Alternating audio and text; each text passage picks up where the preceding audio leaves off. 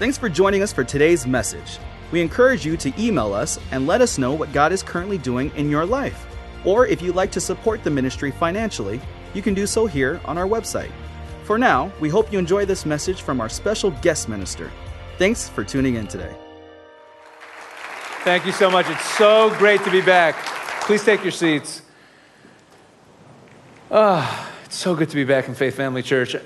You know, I mention this every time I come here, but I, I, I can't resist mentioning it. You know, I, I've traveled to dozens, dozens, if not hundreds, I don't know how many churches I've been to over the years, been to many churches. I'm at, now at the end of a 12 day trip where I've been in six different states. And the very first trip I ever took when I started, when I left the world of Jewish education and, and decided to go full time into building this relationship, this spiritual relationship between Jews and Christians. And the first trip I ever took, the first time I ever spoke in a church, the first time I ever set foot in a church was Faith Family Church. And I was really nervous. I was really nervous that morning. I'd never been in a church before. I didn't know how I'd be received, like a rabbi coming into church. By the way, is anyone here for the first time? Is anyone in this church for the first time today? Yeah? Oh, you're here for the first time? Oh, hi, how you doing? It's good to see you again. Um, anyway, good. So eh, raise your hand if you've heard me speak before. Oh, a lot of people here. Okay, good. Okay, so we're, you know, we're family, we're comfortable. Um, but it was, a, it was a very, I was very nervous that morning when I came into a church for the first time, and I was greeted so warmly by Pastor Mike and Pastor Vicky, and it just disarmed all of my fears. And I remember I stood up there and I, I had written out every word of what I was going to say, and I read it, which I usually don't do. If you've heard me speak before, I don't read, you know, from a prepared text, but I did that morning because I was so afraid. And uh, so, you know, that was really the beginning of this journey of mine, of, uh, of this relationship, going around America, speaking in churches, speaking at Christian seminaries, speaking in synagogues, really trying to draw our communities into an awareness of, the, of what we share, the shared values, our shared love of God and love of Scripture. So thank you once again. I also want to tell you, you know, the pastors that you have are very special. And, you know, congratulations on the 40, on the 40 uh, years. I don't know if you all saw the little video I made. Um, and, uh, but I just want to tell you a quick story, which maybe you're aware of. A few years back, I was on one of my trips in the States, and I get this an urgent phone call from Pastor Stephen Khoury. You guys remember Pastor Khoury from Bethlehem? Yes.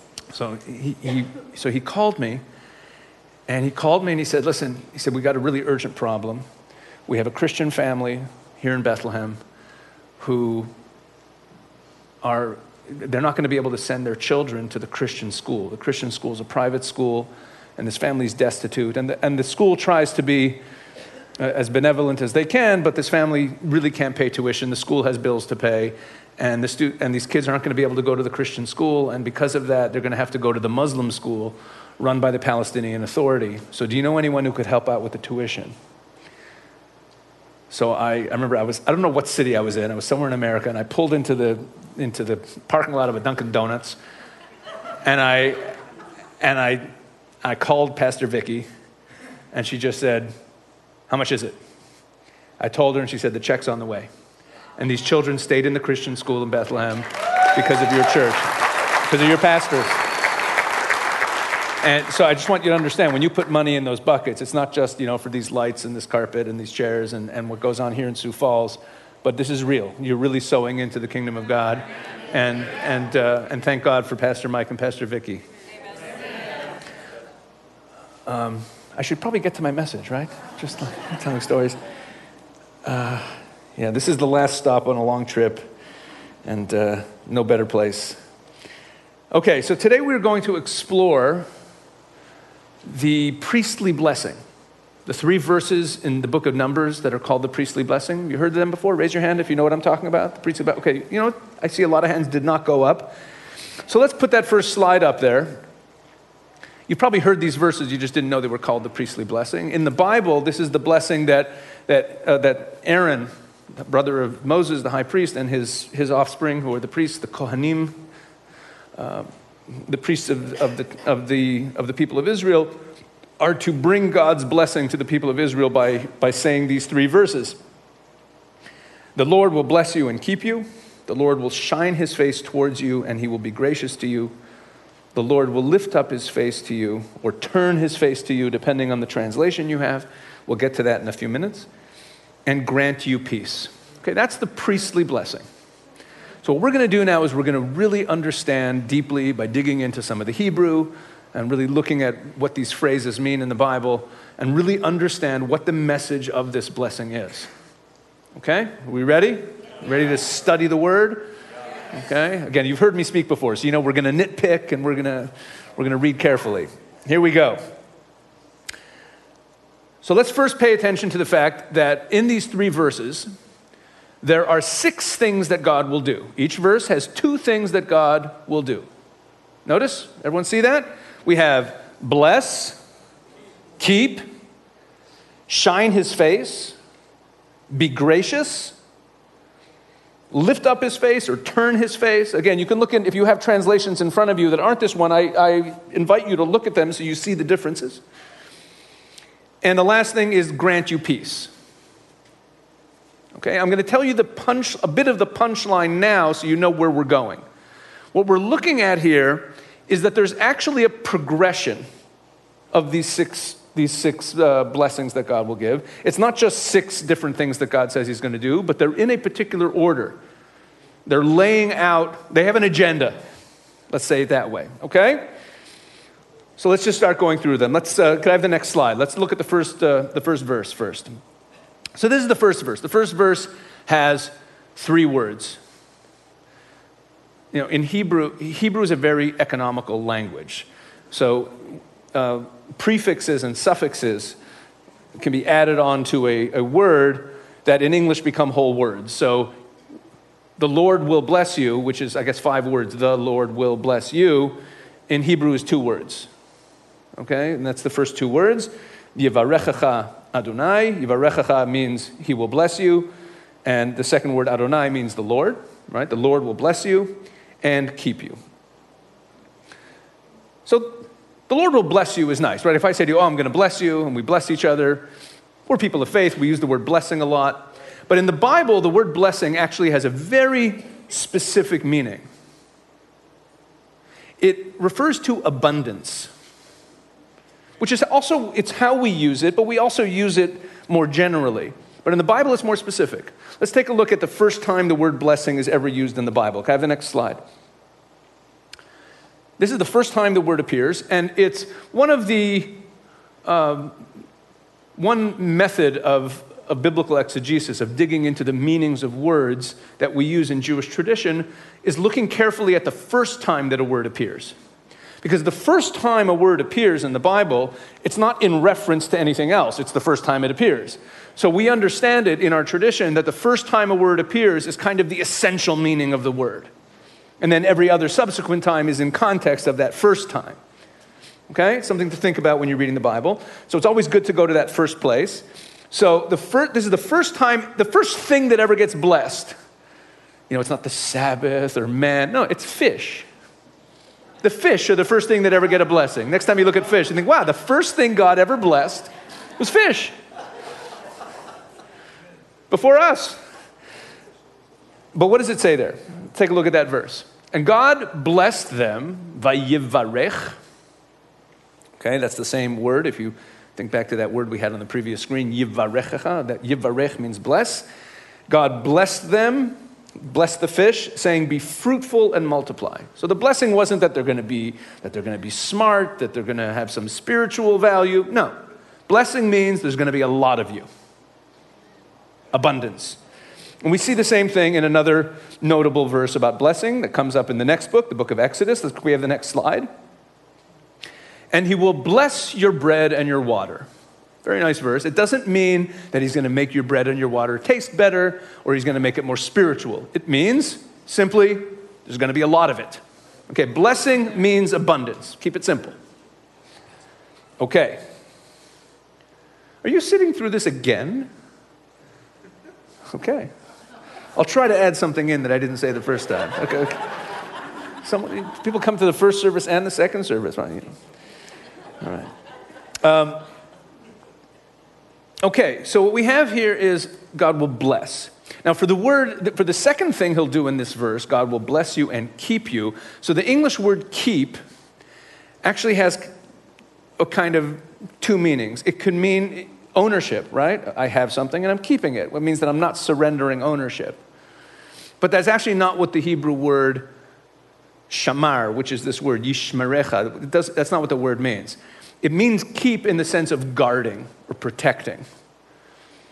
Now, you do protect the things that you own. These are obviously related words. Keep is not a bad translation. It's just in the English, it, it, it, it's a little bit vague.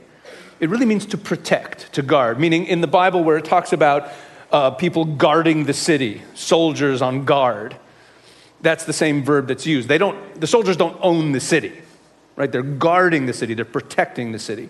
So, this opening verse of the priestly blessing, the Lord will bless you and protect you and guard you and keep you, means God will grant us abundance. That could be abundance of wealth. It could be also abundance of us, meaning we will be fruitful and multiply like the fish, right? God will, He'll grant us abundance and He will protect us. He'll protect that abundance. Because if you have abundance and it's not protected, it's not very useful because you're going to lose it. So God will grant us abundance, He'll grant us resources, financial resources, human resources, and He will also protect what He has granted us. Okay, that's the first, that's the first verse. And I'm telling you right now, it's the easiest of the three verses to understand. Okay, uh, let's skip the, the next slide and uh, just jump to the Lord will shine. Thank you. The Lord will shine his face towards you and he will be gracious to you. That's very nice. That sounds very like biblical and churchy, right? The Lord will shine his face. What exactly does it mean that the Lord will shine his face? There's a lot of ways to say that, that God is showing his love for us or what does it particularly mean the Lord will shine his face? So, what we're going to do is what we've done before. If you remember when we did Psalm 23 last time I was here, or other teachings that I've done, I like to use the Bible to explain the Bible. The best commentary on the Bible is the Bible. And what I mean by that is when you see a phrase or a word and you're not exactly sure what it implies, so you look elsewhere in the Bible to see how that phrase or word is used. And from that, you understand what it actually means, and then you bring that back into your context, which is what we just did with the word bless, right? The Lord will bless you. Okay, what does bless mean? So we looked at the first time it was used. We look at other places, the word blessing appears. It means abundance. We bring that back into our verse. So we're going to do that now with the Lord shining his face. Now, the Lord shining his face, um, I'm sorry, I'm getting ahead of myself. That's the first part of the verse. We're going to do that second. The end of the verse says he will be gracious to you. We're going to deal with that first, actually. Um, what does it mean that he'll be gracious to us? What does it mean to be gracious? To be nice? Does it mean to be generous? Does it mean to take care of us? We want to get precise. So we have the next slide. This is the Hebrew word, vichuneka, and he will be gracious to you. So what do we got there?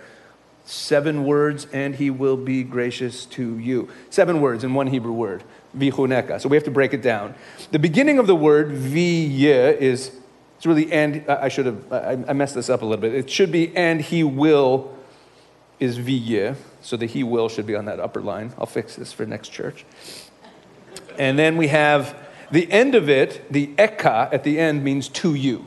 That's a suffix. Okay, so the root here is hun sometimes it's pronounced, in, depending on the, on the word, it could be hun or chen. It's, these, it's two Hebrew letters, and it means grace in this verse. But the truth is that it has two meanings. Throughout the Bible, wherever this root appears, hun or chen, whatever it appears, it has two meanings that are related, but they're different. And I'm going to I'm going to show you an example of each of them, but these are only examples. It appears many, many times in the Bible. And then we're going to have to decide which one is the right meaning for the priestly blessing. Which one is being intended in this verse? What is God doing in this word vichuneka, that he'll be gracious to us? Because in the previous verse, he's already blessed us and he's already protected that blessing. What's this? Okay? Everyone with me? Good. Here we go. So let's look at the next, at the next slide. This is an example of this word in uh, Psalm 123. As the eyes of, the, of a maid, like a maid servant, a maid isn't an employee maid, it's a servant.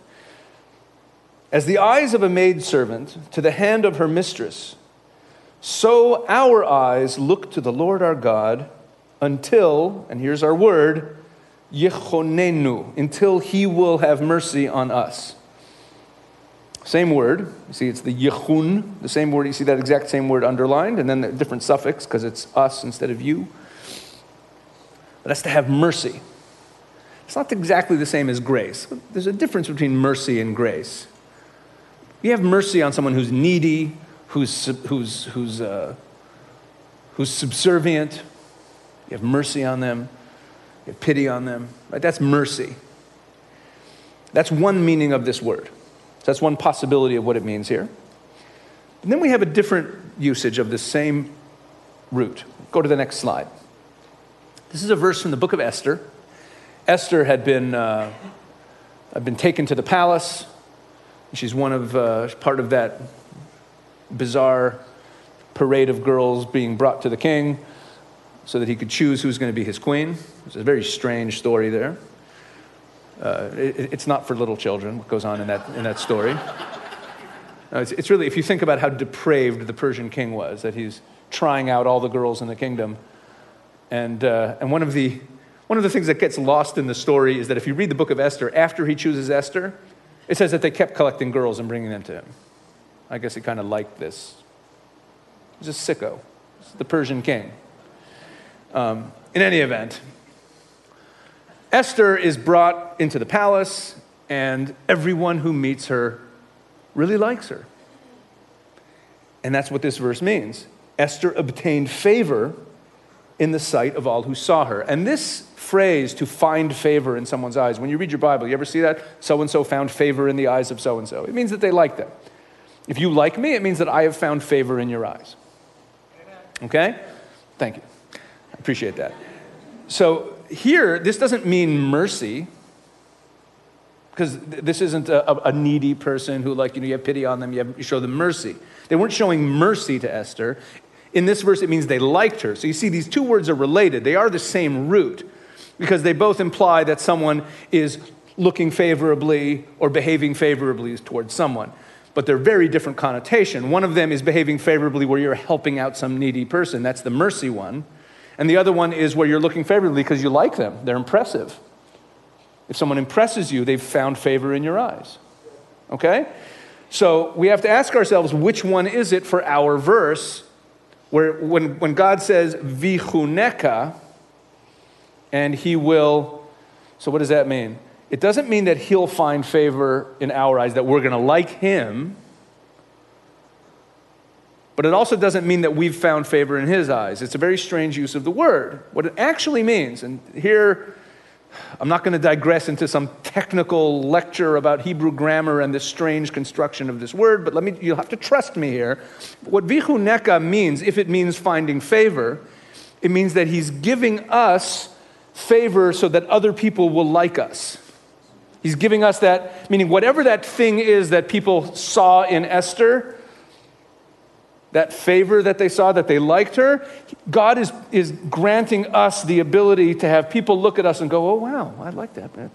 I like them.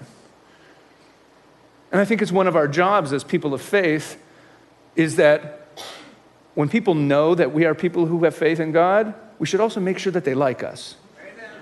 Because if we do things that, that, that, make them not like us, they're also going to not like God because we represent God as people of faith. I think we all know this, right? So that's what it's saying here. Vichuneka means God will grant you, He'll give you favor so that people will find favor when they look at you. Okay? And I think that that's the meaning of the word here. Now, why do I say that? Why, why isn't it that God's showing us mercy?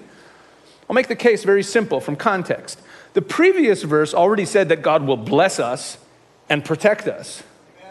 So at that point, once we're blessed with resources, with wealth, with abundance, and He's protecting us, he doesn't have to show us mercy. Right? He's already blessed us. Mercy might have come before that, But at this point, what's he doing? Which brings us to the first half of this verse, which said, God will shine his face upon you. So now, what does that mean? So there are six other places in Scripture, only six, that refer to God shining his face. So we're going to look at all six of them quickly and see what does that phrase imply. God shines his face. And we're going to see that it's actually quite specific. So can we have the next slide please? So the first of the six is psalm 80 where the phrase actually appears three times. So that's not three of the six sorry. That's so it's actually like i guess you could say it's like eight times because three of them are in one psalm so this verse repeats itself almost word for word three times in this psalm restore us o god Cause your face to shine, and we shall be saved. So God shines his face, and we're saved. Okay? That's verse number one. Let's go to the next one. It's in Daniel. This is a long quote, but it, we need it for the context here. O Lord, according to all your righteousness, I pray let your anger and your fury be turned away from your city, Jerusalem, your holy mountain. Because for our sins, and for the iniquities of our fathers, Jerusalem and your people are a reproach to all around us. Now, therefore, our God, hear the prayer of your servant. This is, this is Daniel's prayer to God. Hear the prayer of your servant and his supplications, and for the Lord's sake, shine your face on your sanctuary, which is desolate. Okay, so he's praying for the protection of Jerusalem, to save Jerusalem from complete destruction. Okay? So, so far we seem to have a bit of a connection here. The previous one said, in Psalm 80, it said, Cause your face to shine and we shall be saved. And here he's asking God to shine his face and save Jerusalem. Now, just in case you think that that's a bit of a reach, let's go to the next few quotes and we'll see this will come into focus. Psalm 67 God be merciful to us and bless us, cause his face to shine upon us. Now, he's talking to God, but he's referring to God in the third person. If you remember what we did on Psalm 23 about changing, sometimes we talk to God, sometimes we talk about God, and we switch back and forth in Psalms. That's not our topic today, that was last time. But so it, don't be distracted by that. God be merciful to us and bless us, cause his face to shine upon us, Selah, that your way may be known on earth, your salvation among all nations. There we have it again, shining the face Goes with salvation. Let's go to the next slide. Deliver me from the hand of my enemies and from those who persecute me. Make your face shine upon your servant. Save me for your mercy's sake. You see the pattern here? Over and over again, the phrase shine your face is in the context, God shining his face, is in the context of God saving us. Salvation and shining his face go together. In other words, that's what that phrase means. We're using the Bible to explain the Bible. God shining his face is, is God in the posture, in the process of saving. Okay? Not blessing, not some other thing that God does, but saving. When God is saving, his face is shining. And let's, just to close this out so that we see all of them, let's uh, look at the next slide Psalm 119. Redeem me from the oppression of man, that I may keep your precepts. Make your face shine upon your servant, and teach me your statutes. So, save me from the oppression, redeem me from the oppression of man. God is saving me from oppression. Shine your face. And finally, the last place that this appears in Scripture, well, in my list, it's not in order. God be merciful to us and bless us, cause his face to shine upon us. Selah, didn't I read this one already? that your may be known on earth, your salvation among all nations. Look at that.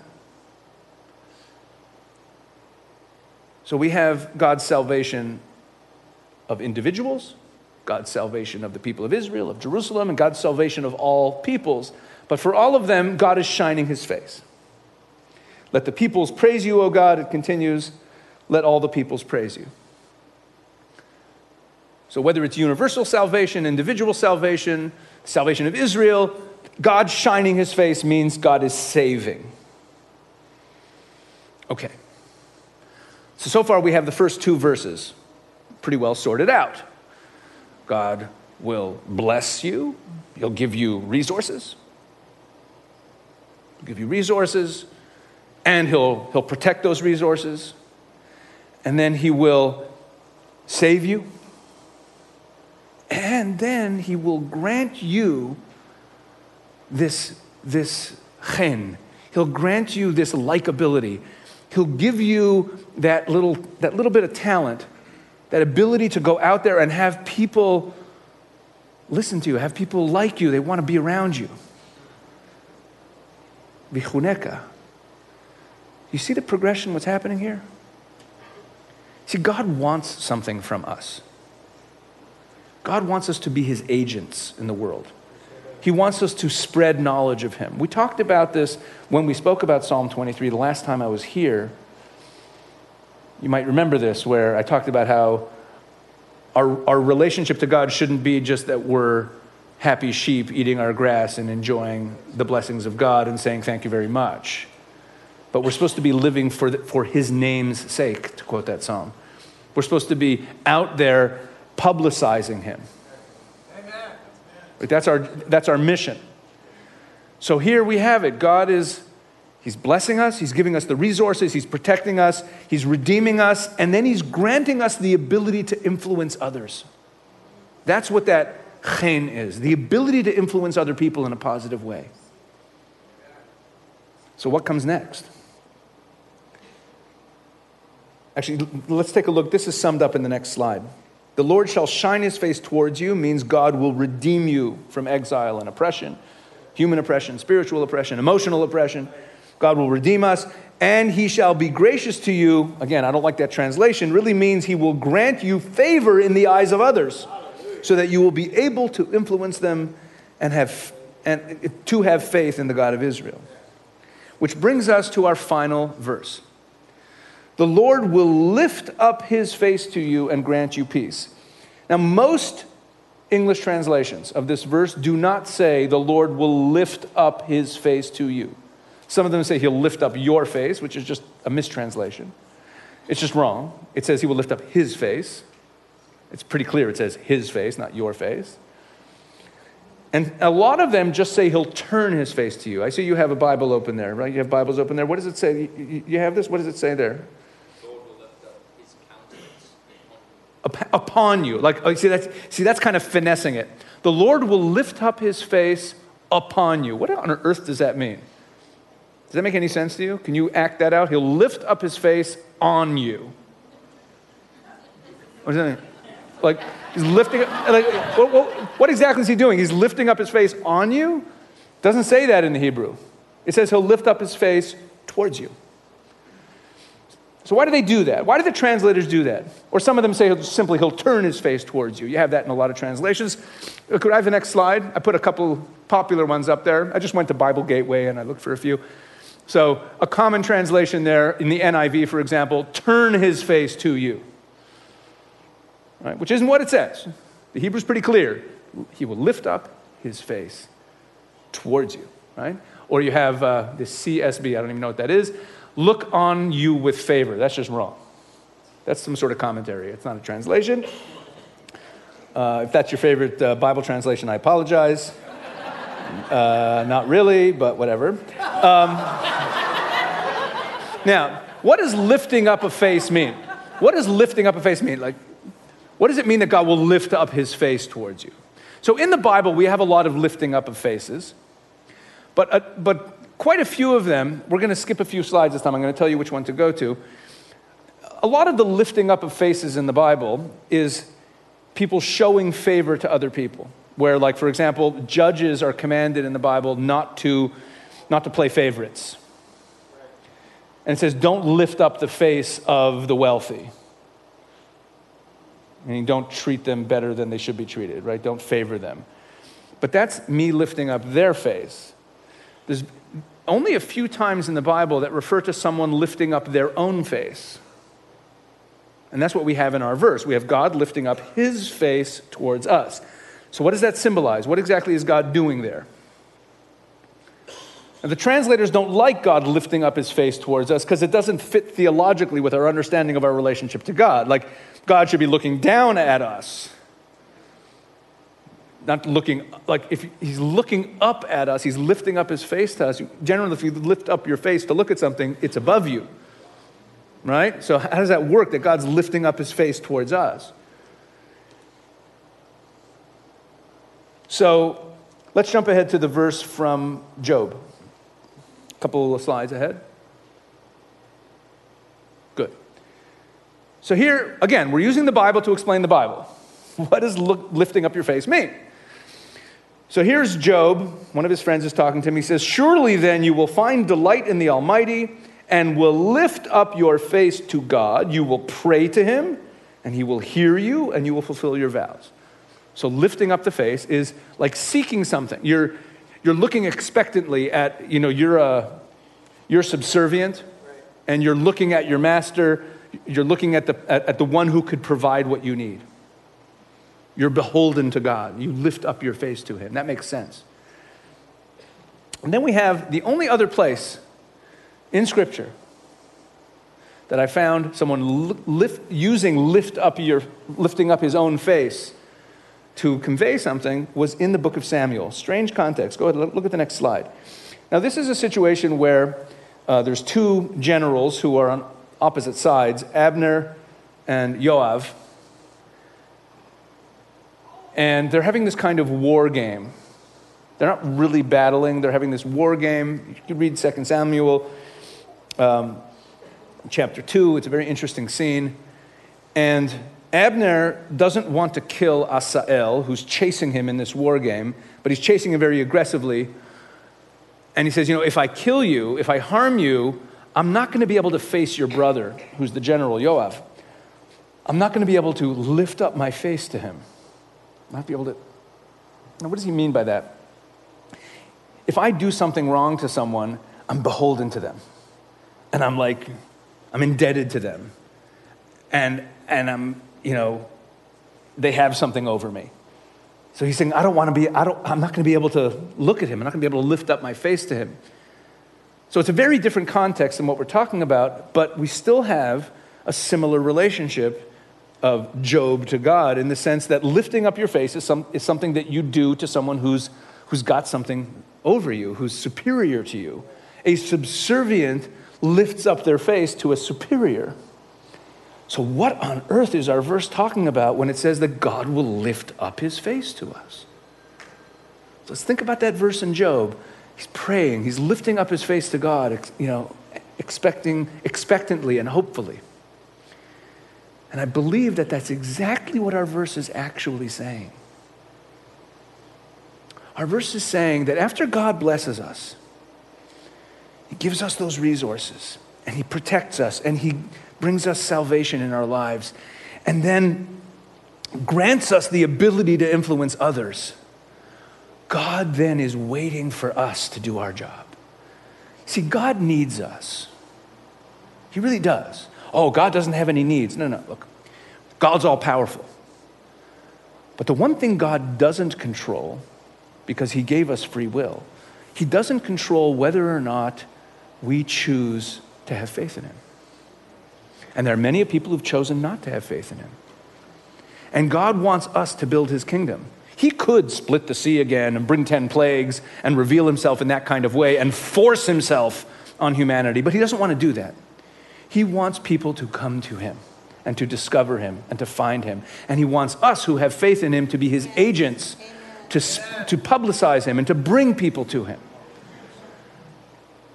So, yes, after God has empowered us, and saved us and given us what we need to do this mission, he then waits expectantly, hopefully, for us to do what we have to do.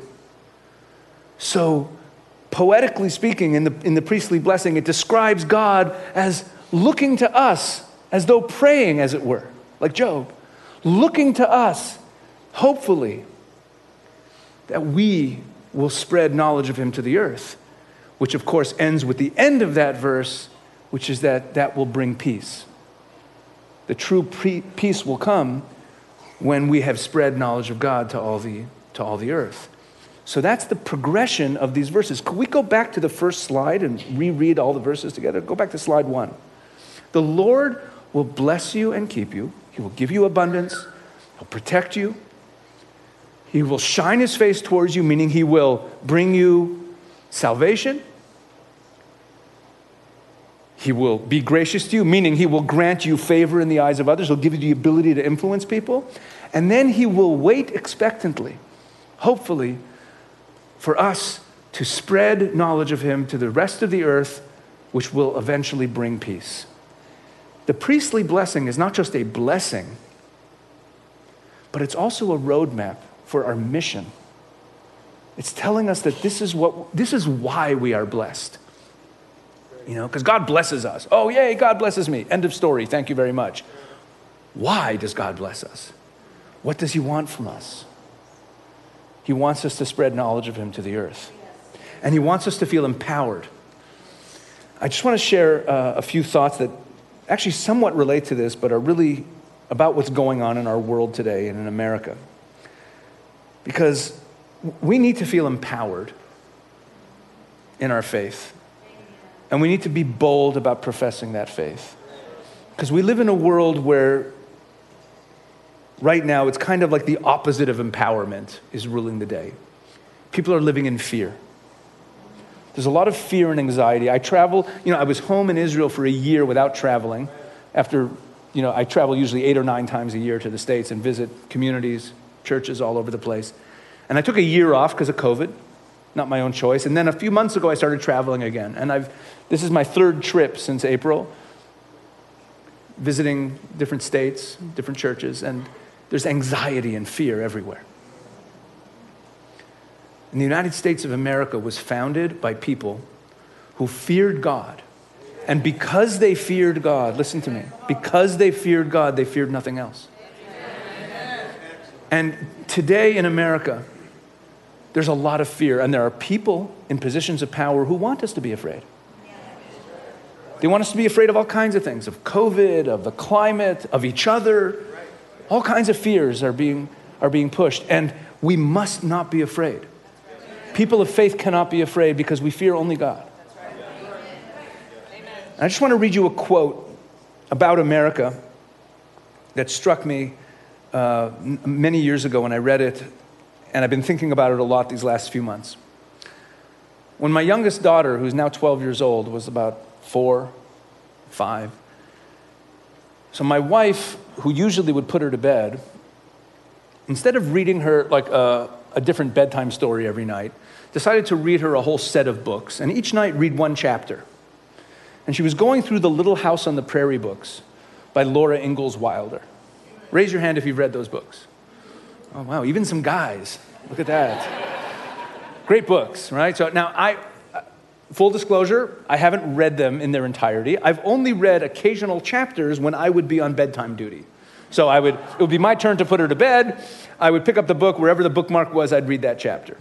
So, in one of the books, a book called The Long Winter, there's a scene where they are at a July 4th celebration. They go into town in De Smet, which is not so far from here, and, they, and they're at a July 4th celebration. And at the July 4th celebration, they did something which, frankly, I think they should start doing again in America, where they have a public reading of the Declaration of Independence. You can start right here. And after the, in this scene, after the reading of the Declaration of Independence, they sang a song. There was no, the Star Spangled Banner wasn't the national anthem yet, uh, but they sang a song called America, Tis of Thee I Sing. If any of you know that song, it's an old American song. And one of the lyrics of the song uh, refers to God as the author of liberty. So that's the scene. Okay? And so this, this, this takes place. They sing the song, and there's, and there's the reading of the declaration, and then I quote from the book. The crowd was scattering away, but Laura, Laura, Laura, the, the, you know, in the book, Laura stood stock still. Suddenly, she had a completely new thought. The declaration and the song came together in her mind, and she thought, God is America's king. She thought Americans won't obey any king on earth. Americans are free. That means they have to obey their own consciences. No king bosses Pa, he has to boss himself. Why? She thought, when I'm a little older, Pa and Ma will stop telling me what to do, and there isn't anyone who has the right to give me orders. I will have to make myself be good. Her whole mind seemed to be lighted up by this thought. This is what it means to be free. It means you have to be good. Our Father's God, author of liberty. That's the lyric from the song. The laws of nature and of nature's God endow you with a right to life and liberty. Then you have to keep the laws of God, for God's law is the only thing that gives you the right to be free.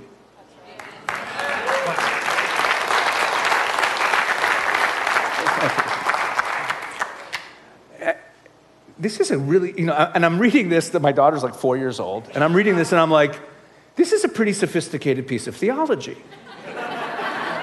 this is like, this, you know, people talk about faith and freedom as things we care about. But what the great theologian Laura Ingalls Wilder has just taught us is, that, is that faith and freedom are intertwined. That having faith in God means that you are not subservient to man. And it means that you are free and you are, but with that, but that freedom is in the context of faith in God which brings you a moral basis, an ethical basis, a faith basis, a faith direction for your life. It's not the freedom of chaos. Because freedom without God begins in chaos, which, of course, of necessity leads to human power coming in to solve the chaos and a restriction of freedoms. So the only way to really be free on this earth and good is to have faith in God. That's what she's saying. And I thought to myself, after I read it, I said, that is the theology of being American. That's what that is. That's what being American is. And we need to rediscover this. And what I mean by this is that right there at the beginning of the Ten Commandments, God essentially says the same thing. He says, I am the Lord your God. Before we finish the verse, this is the Ten Commandments. God speaking to a nation for the first time. He could introduce himself in many ways. He could say, I am the Lord your God who created heaven and earth. He could say, I am the Lord your God, God of your forefathers, Abraham, Isaac, and Jacob. But that's not what he says. He says, I am the Lord your God who took you out of the land of Egypt from the house of bondage. Now, let me tell you a little. See, the rabbi never stops being a rabbi. When the Bible, you know, in the Bible, there's no italics, there's no boldface, there's no underlining. The way the Bible emphasizes things is by adding in an extra phrase, sort of repeating itself, and thereby saying, This is the main point which is what we do with bold and italics and underlines. If you're reading the book of Exodus and you're up to Exodus 20, you know that Egypt was the place where they were slaves. The verse could have just said, I'm the Lord your God who brought you out of Egypt. But God doesn't stop there. He says, I'm the Lord your God who brought you out of Egypt, out of the house of bondage. In other words, I'm about to enter into a covenant with you. I'm about to give you the laws of basic morality and ethics that are going to govern society properly. I am the Lord your God who freed you from human bondage. That's how he opens the Ten Commandments. That's who I am as God. And that's the God that we believe in. Amen. That's the God that the founders of this great nation believed in. That's the God of Israel. And those forces in this country who are opposed to many of the values, all of the values that you hold dear, who are working to take them away from you, isn't it interesting that so many of them also despise Israel? Folks, because they go together. Because the people of Israel's right to our land is rooted in the Bible. And the existence of a flourishing state of Israel with millions of Jews from the four corners of the earth is a fulfillment of biblical prophecy. And there's nothing that the secular left fears more than the fulfillment of a biblical prophecy. So, folks, when you're, when you're thinking about all those things you hold dear, all those biblical values you hold dear, support for Israel isn't just helping out the Jews. Oh, we like the rabbi. Here's an Israeli flag. We're going to help Israel. Support for Israel is support for your biblical values. That's what it is. And support for biblical values is support for freedom, it's a support for faith. I could go on and on for hours. I do have a flight to catch. Um, so I'm going to go. You know I'll be back. Thank you so much for listening. Please teach your children, please, one more, teach your children not to be afraid. Amen. The more afraid we are, the less we are in covenant with God. Teach your children not to be afraid. That is, I think, the, the call of the hour. And talk about God. Profess your faith. Be bold about it. Have God on your lips. When you buy something in a store and, and, and you get your change, say to the person, God bless you. Just add that in. Talk about God. We need more of that in this country. We need more of that in this world. There's a lot at stake right now, folks. And, and don't be afraid of getting involved in politics. I, I mean that. King David, as far as I can tell, was very involved in politics. Moses, I don't know about you, I read the Bible, Moses was really involved in politics. Jeremiah, he was pretty involved in politics. Folks, it's, it, you know, so many people have faith, oh, I don't want to get involved in politics. You don't want to get involved in politics? I know a lot of people in this country who are more than happy to get involved in politics and take away everything that you hold dear. So feel free to express your faith by getting involved. Get involved, pay attention. I, I don't know if you needed a rabbi from Israel to come to South Dakota to tell you this, but we are in this fight together, folks. The biblical, the biblical underpinnings of Western civilization hang in the balance. So God bless you. Oh, one last thing. I, I, don't do social media anymore. So if you friend me on Facebook, I, maybe when I log in every now and then I'll see it and I'll accept it. But I, I was kind of shadow banned, so I stopped posting stuff. So I'm not really there. Uh, I do make media appearances in various places. I'm working on some other stuff and a podcast coming up. Um, do any of you listen to American Family Radio? Anyone? You never heard, heard of it? Well, I was because I was there this week and they interviewed me. There's stuff online. If you Google my name, you'll find speeches and videos and things. If you want more, more messages, I wish I had more contact information to give you, but I've kind of disengaged from all that stuff. So, God bless you. Thank you for listening. And God bless uh, Pastor Mike and Vicki for 40 years in ministry. It's an amazing, amazing thing. And you're all blessed to be here. God bless you. Thank you for listening to today's message. We'd love for you to join us for our Sunday morning services at 8:30 and 10:30. We also have a midweek service on Wednesday nights from 7 to 8. Thanks again for listening. Have a great day.